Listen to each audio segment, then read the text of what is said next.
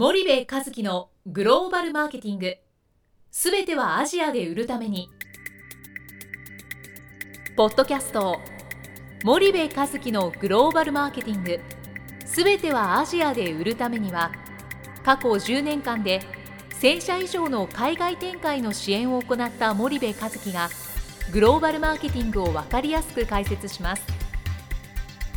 グローバルマーケティングとは世界のニーズに応えて利益を上げること。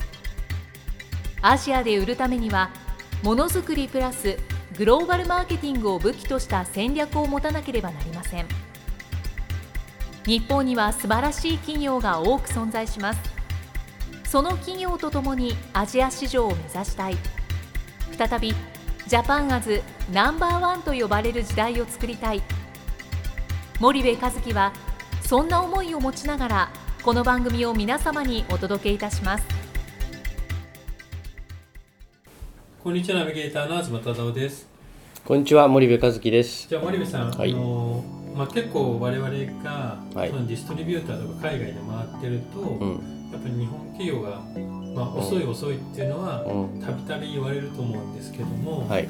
ちょっとそのまあそれはなんでそう言われてしまうのか？うんでそれがまあ一概には悪いとは慎重という見方もできるので、はい。一概には悪いとは言えないんでしょうけど、はい。そのアジアとか海外グローバルで行くと、はい。やっぱその遅さが致命的になるっていううん。可能性もあるんで、はい。その辺森部さんはどう捉えますか？うん。あのまあ2つぐらい見方があるかなと思っていて、あの一つがリスクに対する考え方なんですよね。うんでリスクってカタカナで書くじゃないですか、はいリスクって。はいでこれってなんかものすごい悪いものっていう印象が日本ではうんありますよね。ありますね。でリスクってあのなんか日本では悪いイメージがついてるけど決して悪いものではなくて、えっと、チャンスを得るためのものでもあるわけはい。ですよね。はい。で物事をやる時にリスクなんて絶対あるんですよ。何やったって。でそれが見えてるか見えてないかの違いで、はい。そのリスクっていうものを、えーその日本企業ってその100%潰さないと前に進まないみたいな。潰しても前に進まないんでなんか 110%120% までつ潰して前へ進むみたいな、まあ、よく石橋を叩いて前に進むとか、はいはい。叩いて割っちゃったとか言うじゃないですか。ですね。で一方でそのあの、まあ、国によってそれはあの違うんだけどもね、はい。一般的にグローバルで言うとやっぱり78割いけると踏んだら、うんまあ、とにかくガーンと動いてしまって、で動いた後お残りのその2とか3とかのリスクを微調整してまたさらに進むっていうことを、まあ、やるわけですよね。はい。だからその100%潰さないと進まない日本企業と78割で進んでしまうグローバル企業っていうところではやっぱり圧倒的にスピード感が遅いわけですよね。はい。で100%ねリスクを潰してるとねもう時代が変わっちゃってるからえー100%潰れたらよし行こうって言って行ってもですね、うんまあ、市場が変わっちゃってるわけですよね。うん。はい。そもそもそのことの方がリスクだったりするわけうんじゃないですか。だからそこが一つ僕は大きなあの違いがあると思うんですよ。はいはいはい。であともう一つそのリスクって、えー何なんだろう一体って僕も考えたことがあるんだけどもね、はいなんかリスクって怖いじゃないですか。そうですね。なのでいかにこの可視化してうんその明らかにしていくかっていうことがすごく重要で。そこをやらずにリスクがあるリスクがあるってずっと言っててもですねいつまでも前に進まないので。なんかいかにそのリスクだって自分が思ってるものを明らかにして分かっちゃえばもうリスクじゃなくなるわけじゃないですか、はいはい。だからいかに想定ができるかできないかだと思うんですよねで想定ができれば、えーそれに対する対策が打てるわけだから、まあ、前に出れるしはい。なんかそこが日本の会社とグローバル企業とは大きく違うんじゃないかなっていう気がするんですけなど。ね。そうすると一つ目っていうのが、うん。そのまあ、グローバル企業はうん。一般的に言うとやっぱ780%うんのリスクを回避できるっていうことがうん。分かれば前に進むと、うん。で一方で日本企業は 100%110% っていうのを積み上げないと、うん。なかなか前に進みづらいっうん。ていうところなんですけど、うん。その違いってうん。その時間軸でいうと、うん。どのぐらいの違いになる感覚でいいんですけど、うん。例えば、えっと、僕の体験談なんですけどね、2002年当時にはい。中国の内需がすごく大きくなってきたんで中国の内需を取りましょうよと。はいいう提案を日系企業にしてた時に日系企業の現地法人の社長がみんな口を揃えて言ったのははい。中国企業とビジネスをするなんてリスク以外の何者でもないと。うん。債権回収の問題どうするんだっていうことを2002年当時に言ってたんですよね。うん。うん。でももうその時代にはすでに欧米先進グローバル企業は中国企業相手にビジネスをしてたんですよ。リスク取ってたんですよね。で今蓋開けてみたらあのマーケットシェアに大きい違いが出てしまっているし、中国企業は2002年から今13年経ってますけどもあのものすごく力をつけてお金をも持ってるわけですよね。まあ、今経済減速してるって言われてますけど。はい。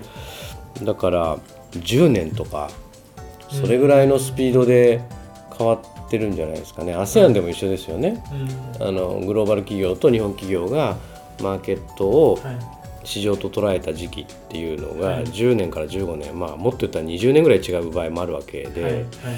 でそれってリスクがあるリスクがあるっつってずっと石橋叩いてたらうん15年経っちゃったみたいな話だと思うんですよね。うん。だからあの、うん、そういうことだと思うしあとね責任の所在が不明確なんですよね。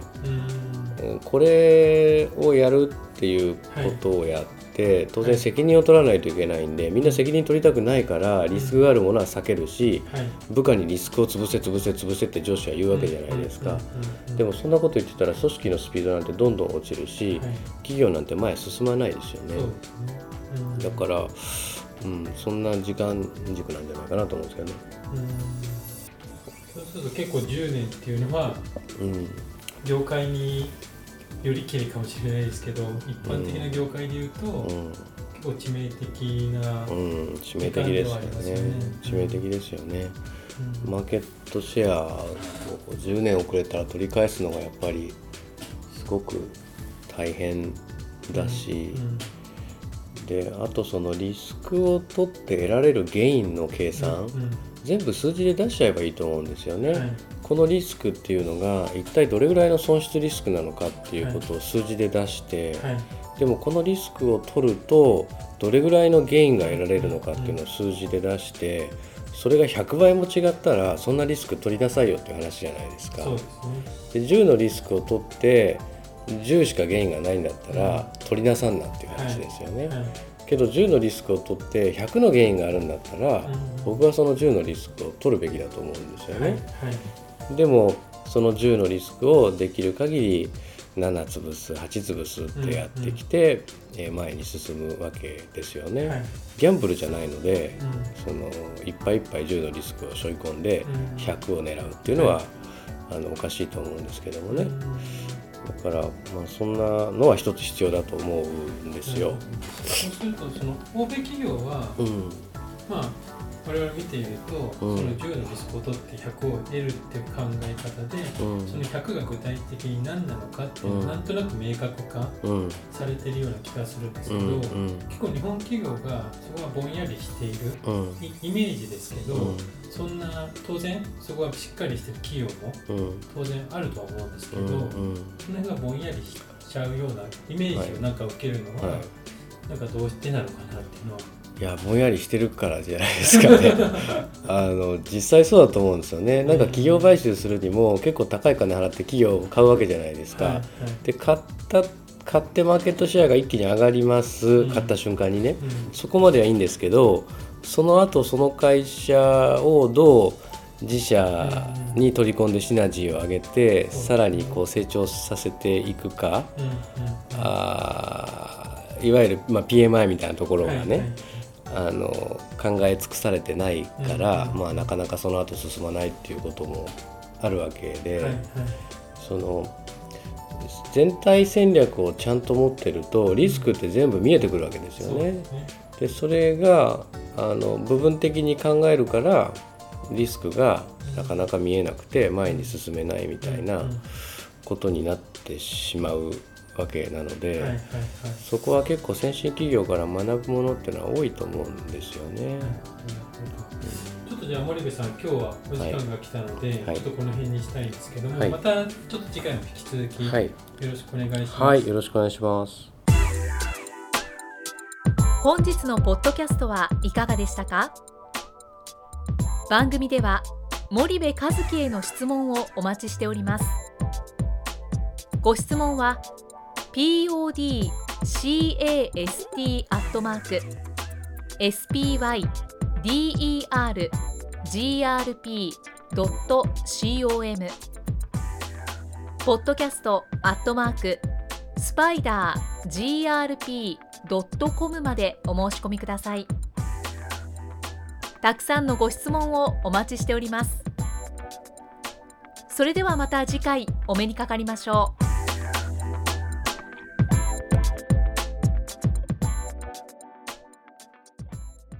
森部和樹のグローバルマーケティングこの番組はスパイダーグループの提供によりお送りしました。